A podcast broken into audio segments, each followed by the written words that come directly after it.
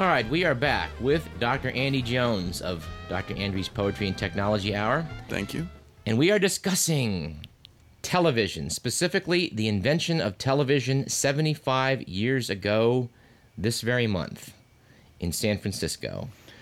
I know that this is something that uh, you've been reading up on. It is. You know, you mentioned San Francisco. It's interesting to me that this really is a, a Western phenomenon. When you think about television as someone who grew up on the East Coast, I always thought of it coming out of New York and the East necessarily. Right. But to think that the the idea for television as we know it today came uh, out of a, a teenager's thoughts as he was plowing his farm in Utah, and that it was really born in neighborhoods that uh, KDVS listeners know well in San Francisco, really changes our entire perspective about where we think this kind of cultural phenomenon originates. It is amazing to me to think that at the base of Telegraph Hill, where Coit Tower is in San Francisco, Yeah. and by coincidence, um, you know, is two blocks away from the KGO studios at the present time, the building is still there uh, at Green and Sansome Street, where yes, Philo Farnsworth at age 21 in um, on September 7th to be exact, 1927, broadcast for the first time an image using a purely electronic means of sending a signal. Guys had been working before this with a with mechanical television, with a with a complicated device using um, a disc with with holes cut into it in a spiral. They were able to sync up the holes, and if everything was synced up exactly right, you could shine a light through it and then sync it up to your to your other machine, and thereby get an image. But it, they were very bad images. It was like a, a really fast, uh, what are those things called? Picture viewers, you know, those toys that kids have where you kind of uh, advance the wheel and you move on to the next image. From what I saw, if you just advance it really quickly, then it almost seems like a, a moving image, but Right. still seems um, certainly uh, awkward and pedestrian compared to what Farnsworth was coming up with in the 20s. Now, interestingly, about about six months ago, my sound engineer, Mr. Edward McMillan here, uh, asked me about this Wired magazine article about the man that invented television. I said, "What do you mean, the man who invented television?" He said, "Well, the article's about the guy that invented TV." And I said, "Well, TV doesn't have an inventor. There's a lot of guys that were involved in, in inventing TV." And I went to think, and I said, um, "The guy's name's Vladimir Zworykin." Is the name that comes to mind. Well, of course, he then gave me the Wired magazine article, and I was disabused of this notion. It was actually Zworykin does have a role to play, but it actually is, is much more complicated. He was more of a uh, a spy, wasn't he? Sent over from uh, by by Sarnoff. Am I remembering this right? Well- S- sent over uh, to um, wasn't it wasn't it Zworykin who was sent over to check out what Farnsworth was up to? Yes, the the story is that, um, as you mentioned, uh, Farnsworth is age 14, plowing a potato field. He's interested in radio. He has limited chances to be educated because he's, you know, in a rural high school up, in, I guess at that time they just moved from Utah to Idaho. He was trying to learn what he could. He, the house they bought had a bunch of magazines from popular radio type magazines. He devoured them. He, he read about Einstein's theory of like the photoelectric effect and read about Marconi and things, and um, got thinking about radio and what its what its potential was and electricity, all these things that could be done. And while plowing the field, it occurred to him that the lines on the field, you could use similar lines. If you scanned across line after line, you could send an image. With little more than a, a good idea and some, some self taught, you know, some knowledge that he had, he, I guess he attended BYU for a year but had no money. He convinced a couple of fundraisers that, by God, he could do it. He's like 18 years old and convinces them, you know, I think I can do this. And they listen to him, they listen to his pitch, and they invest in him. It's amazing. But um, Zworykin, Zworykin also had the idea that he could he could do television about the same time. And He was um, really well educated, though, wasn't he? He was he was older and he came over from Russia and he had I think he had a PhD. I think he did. He certainly was. He certainly studied with the universities in St. Petersburg and in and in, and in France. Uh, came from a wealthy family, and when he came to uh, to America, he got hooked up with I think it was Westinghouse, or at that time there was um, uh, a consortium that was put together by the government after World War II, involving RCA, Westinghouse, uh, I think AT and T, and I think uh, United Fruit because they were doing some things with uh, banana boats and like radio communications and this sort of uh, this conglomerate set to work, set to work developing a monopoly, which they then did splendidly. Zworykin uh, wanted to do television, and as as this later uh, this later patent fight is a very dramatic story involving Zworykin claiming that in 1923 he'd patented television, but it but it really he didn't have a workable model. He had some ideas, and he he was a credible he was a he was a good inventor, but it was Farnsworth in 1927 who really put together the a camera tube that was that was so good that it really was the basis for the guts of every television camera that's come along since. Yeah, Zworykin as an academic had many of the theoretical ideas right, but was never able to put together that, that first prototype that actually worked. And I think that one of the differences there was the inspiration that Farnsworth got from those early stories of the Wright brothers and of Edison, right? Of of the of the single American inventor who says, you know, I think I can figure this out. Yes. You know, an an independent mind figuring it out on his own, and then uh, and then you know leading to to wealth and fame, and and he was kind of combating there this more corporate model that we know today, yes. where RCA and others were setting up these huge labs of scientists who were working together. And so it was really a, not only kind of a, an advent of the era of television, but kind of a, a, change in, in the whole paradigm of what it means to invent something, to bring something into, uh, into being. The, the Wired magazine goes into the fact that there is this great American, you know, what's, what's more American than the idea of a Thomas Edison or a Robert Fulton or, or a, a um, even a Thomas Jefferson or right. Ben Franklin. Right. Yeah. I mean, great tradition in America of men that just tinkered and came up with a great idea, and by God, it was a better mousetrap, and the world beat a path to their door. But unfortunately, the realities, as as exemplified in the Farnsworth case, were that large corporations were putting together laboratories that were going to that were going to dominate patents. It just so happens that Farnsworth had a, built a prototype, 1927, refined it, by 1930 and was able to get the patents that Zworykin had been trying to get, but was was was basically not granted because he didn't have a working model. Actually, this uh, uh, there was a commemoration of this event in San Francisco, where uh, Farnsworth's sisters, age 92 and 94, were there. Farnsworth grandsons were there, and uh, it was really neat to hear them talk about you know the you know their their grandfather, right. their brother, what he what he had um, accomplished. But the most uh, moving um, statement was made, which we have on tape for you, by a man named um, Ted Lilienthal, who uh, at that time was a 19-year-old physics student. And uh, well, let me let me let him tell the story. Back in 1929, I was at Galileo High School, and I was taking a course in physics, and I was teamed up with another guy to do experiments. And got to know each other quite well, and I guess after two or three months, he said to me one day, Ted, have you ever seen television? I said, What the hell is television? Never heard the word, it didn't exist. He said, My brother is a, a television inventor and uh, engineer, and uh, he sends pictures through the air. I said, That's impossible. He said, No, it's not. That's what we're doing. He said, You want to see it? And I said, Yes, you can pull my leg. He said, Well, come down Saturday. And I came down to this building, and we'll show it to you. So I came and came down and went up through the same stairs there that, that, that are still there. And he introduced me to Fowler, who was then about in his early 20s, I believe. And we chatted for a while, and he said, we'll, we'll put on a show for you. So we called Oakland, where the transmitter was, and they put on a picture about, uh, it was all about Mary Pickford. And by God, the, the, picture was just absolutely wonderful. I couldn't believe my eyes. I couldn't believe this was coming through the air from someplace else. So I went home later in the day and I told him my dad what I had seen. He said, That's impossible. How can they send pictures through the air? I said, Don't tell me it can't be done. I just saw it. so uh, he was a stockbroker at that time and he said, I'm going to check with some of my friends. And sure enough, a good many of them were backing Philo at the time. Uh, but this was quite an experience, and I never will forget that. And I felt all my life that, that this non-recognition that's, that's, occurred of a man that uh, is just as famous, should be just as famous as Thomas Edison, never is known by anybody. I have quizzed a lot of people. In fact, I was on a cruise a couple of years ago, and uh, the vice president of CBS was at the, at the table at lunch, and I asked him if, who the inventor of television was. He hadn't the vaguest idea what, who it was.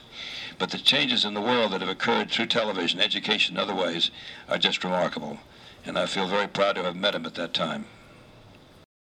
Certainly a moving uh, thing to hear from a man who was an actual eyewitness to history.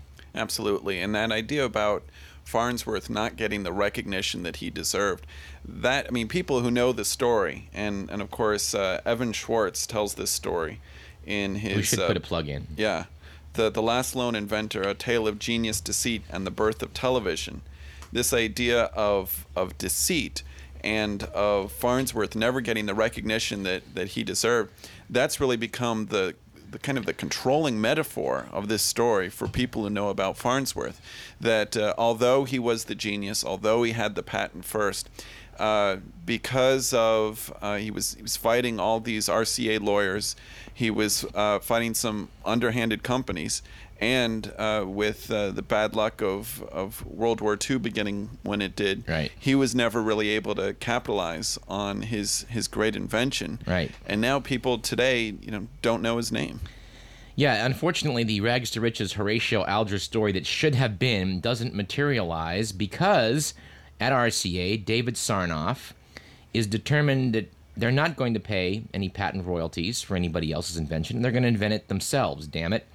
He sends Zworykin out at one point, basically as an industrial spy, Yeah. it seems in the end, because Zworykin goes and they, they, they were very open at the lab. They actually built the camera for him from in stepwise fashion, showing him every inch of the way how you would do it from scratch. And they must have known they weren't that naive as to realize that uh, that you know that he wouldn't go out and and try and use this to his advantage. But what they thought was that you know they were going to get the patent, they'd be protected by American law with the patents. RCA would come around, they would cut a deal, and they would work together profitably. And by God, that's what should have happened. Absolutely. But RCA was determined not to pay patent royalties. They put together a team called the Get Around Farnsworth Squad. Uh, Zworykin, Zworykin himself was no was no slouch, and he and his team were making breakthroughs. But in the end, uh, they went to court, and all the while, you know, it's really sad that you know that RCA was like the Microsoft of its of its time. Exactly. I think a lot of people at home are thinking about Microsoft and the sort of tactics that have been used to um, to either squelch competition or to buy out those smaller companies that Right. seem to have a, a good idea Right.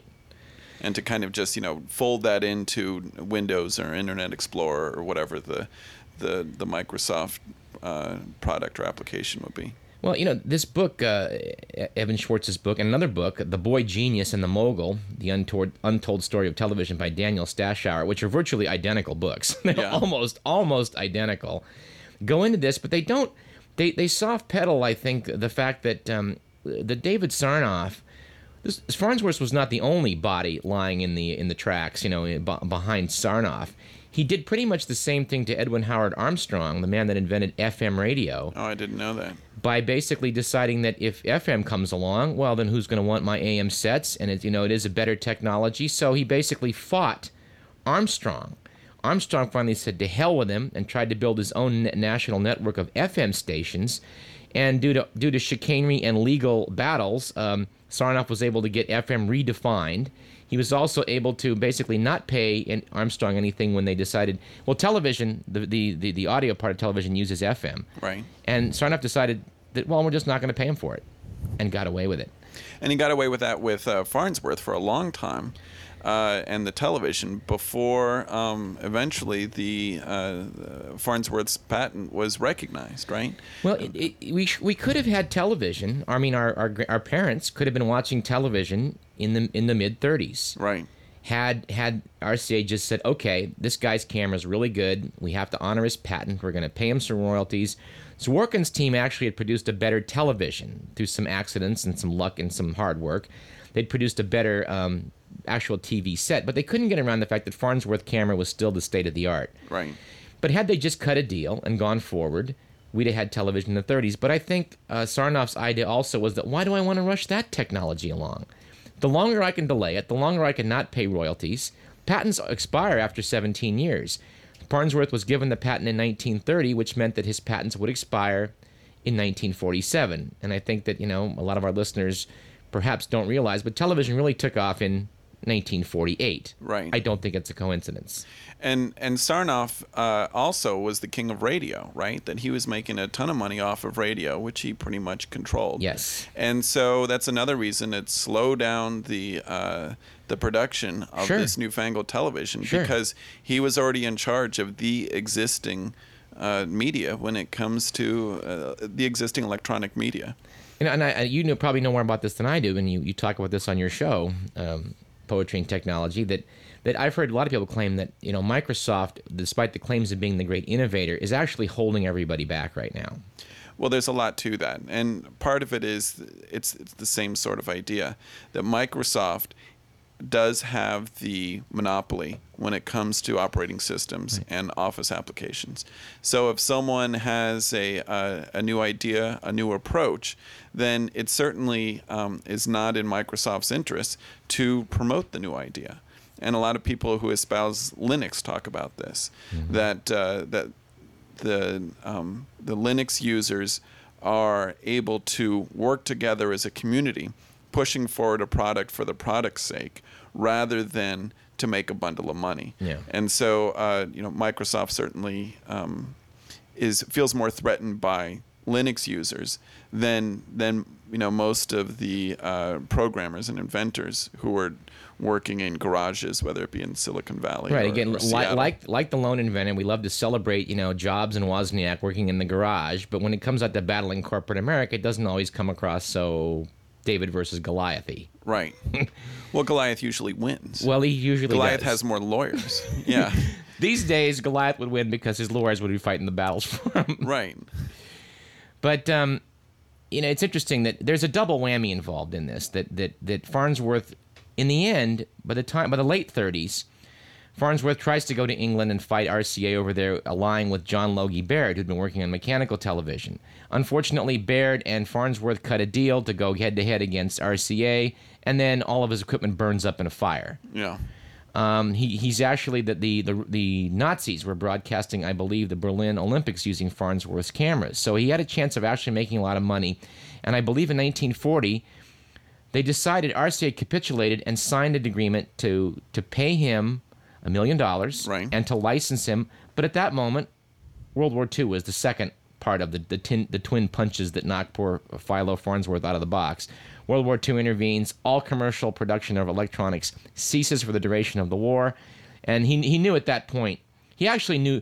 He knew he was finished at that point, but he knew it the year before. And I, I actually told a Farnsworth grandson this story, which I don't think he knew, that in, in Schwartz's book, he describes how Farnsworth is walking down the street, and at this time, the New York World's Fair is when Sarnoff has decided he's going to put f- TV forward for the world. Now, he, Farnsworth had already done this publicly years before in Philadelphia, Right. But but with the power and the I mean, the media that that Sarnoff could bring to bear, when he introduces television, that's what sticks. Farnsworth walking down the street stops in front of a store that has num- numerous of these television receivers, which were fabulously expensive, looks in, and sees David Sarnoff describing how he's now bringing television forward and Zworykin is his boy, and he realizes that the medium he's created has an unbelievable potential to manipulate and lie to people. Right. And I think he just imploded at that point. Now, You get, you get the impression in the book that he just became very depressed at that point. Farnsworth, in the early days, imagined television as a, a medium that would allow one to instruct and entertain and edify Right. America. Right. That uh, it would it would do great things for all of us as citizens and lovers as cult- of culture and so forth. And uh, and you're exactly right that in the 1939 World's Fair we have Sarnoff who's presenting himself as the father of television, basically using this photo op to say, you know, look what Zworykin and I have created through hard work, through investment of, of tens of millions of dollars, Right. and uh, and here is here is the result. I offer this to to all of you as an example of uh, the future of science, the the future of society, and the the World's Fair, and uh, and it was a big lie. It was a big sham. But of Yeah. course, people believed it Yeah. because uh, at that point, Sarnoff owned the medium, Right. and he was able to obviously control the message. Absolutely. I think poor Philo was never quite the same from from that moment on when he realized that he was not going to win the battle, and by God, he did not. Um, I, and, and yes, you know, right now, before we started recording this, PBS is airing their excellent special, Ken Burns' special in the Civil War. When you see something like, on, like that on television, you realize, or when you play in a computer monitor, which is a television, you realize what what this medium can do for good. And and poor Farnsworth just never envisioned the Beverly Hillbillies. Right.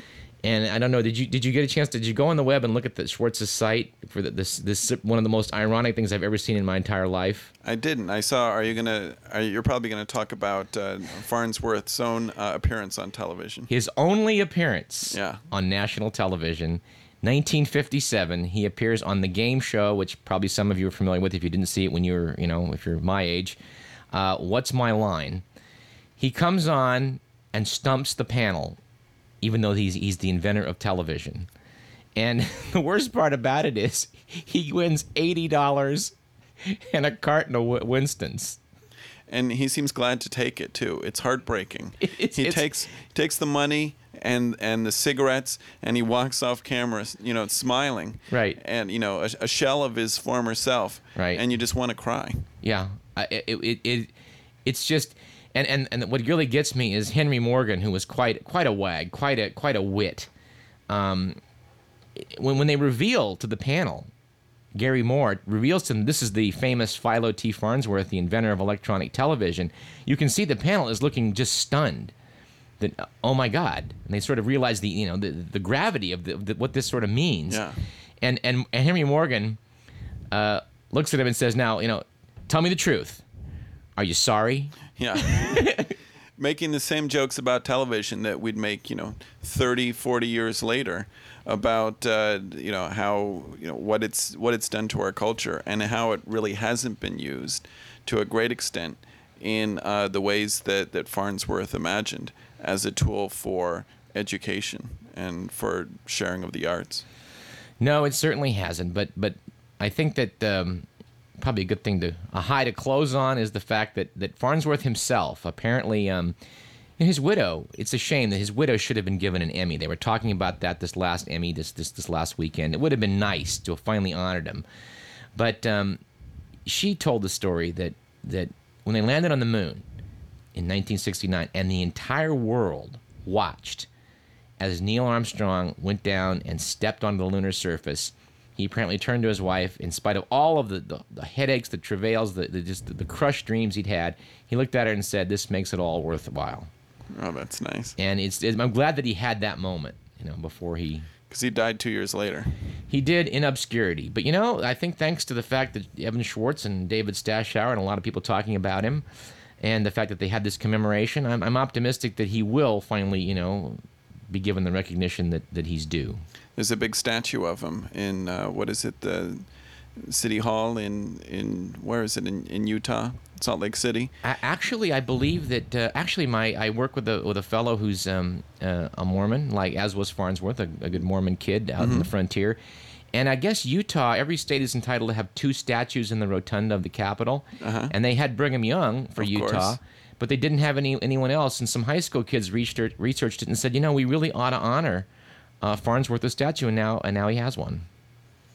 So at least uh, uh, Pem Farnsworth and uh, the sisters, the children, the grandchildren, they can go to the big rotunda there, and uh, and see their founding father. Yeah, and it was neat. It was neat being in San Francisco and seeing it, having having it be Philo's day, and there were people that came and showed showed up for it, and it was it was a neat thing. You're listening to KDVS 90.3 FM. We'll be right back thank you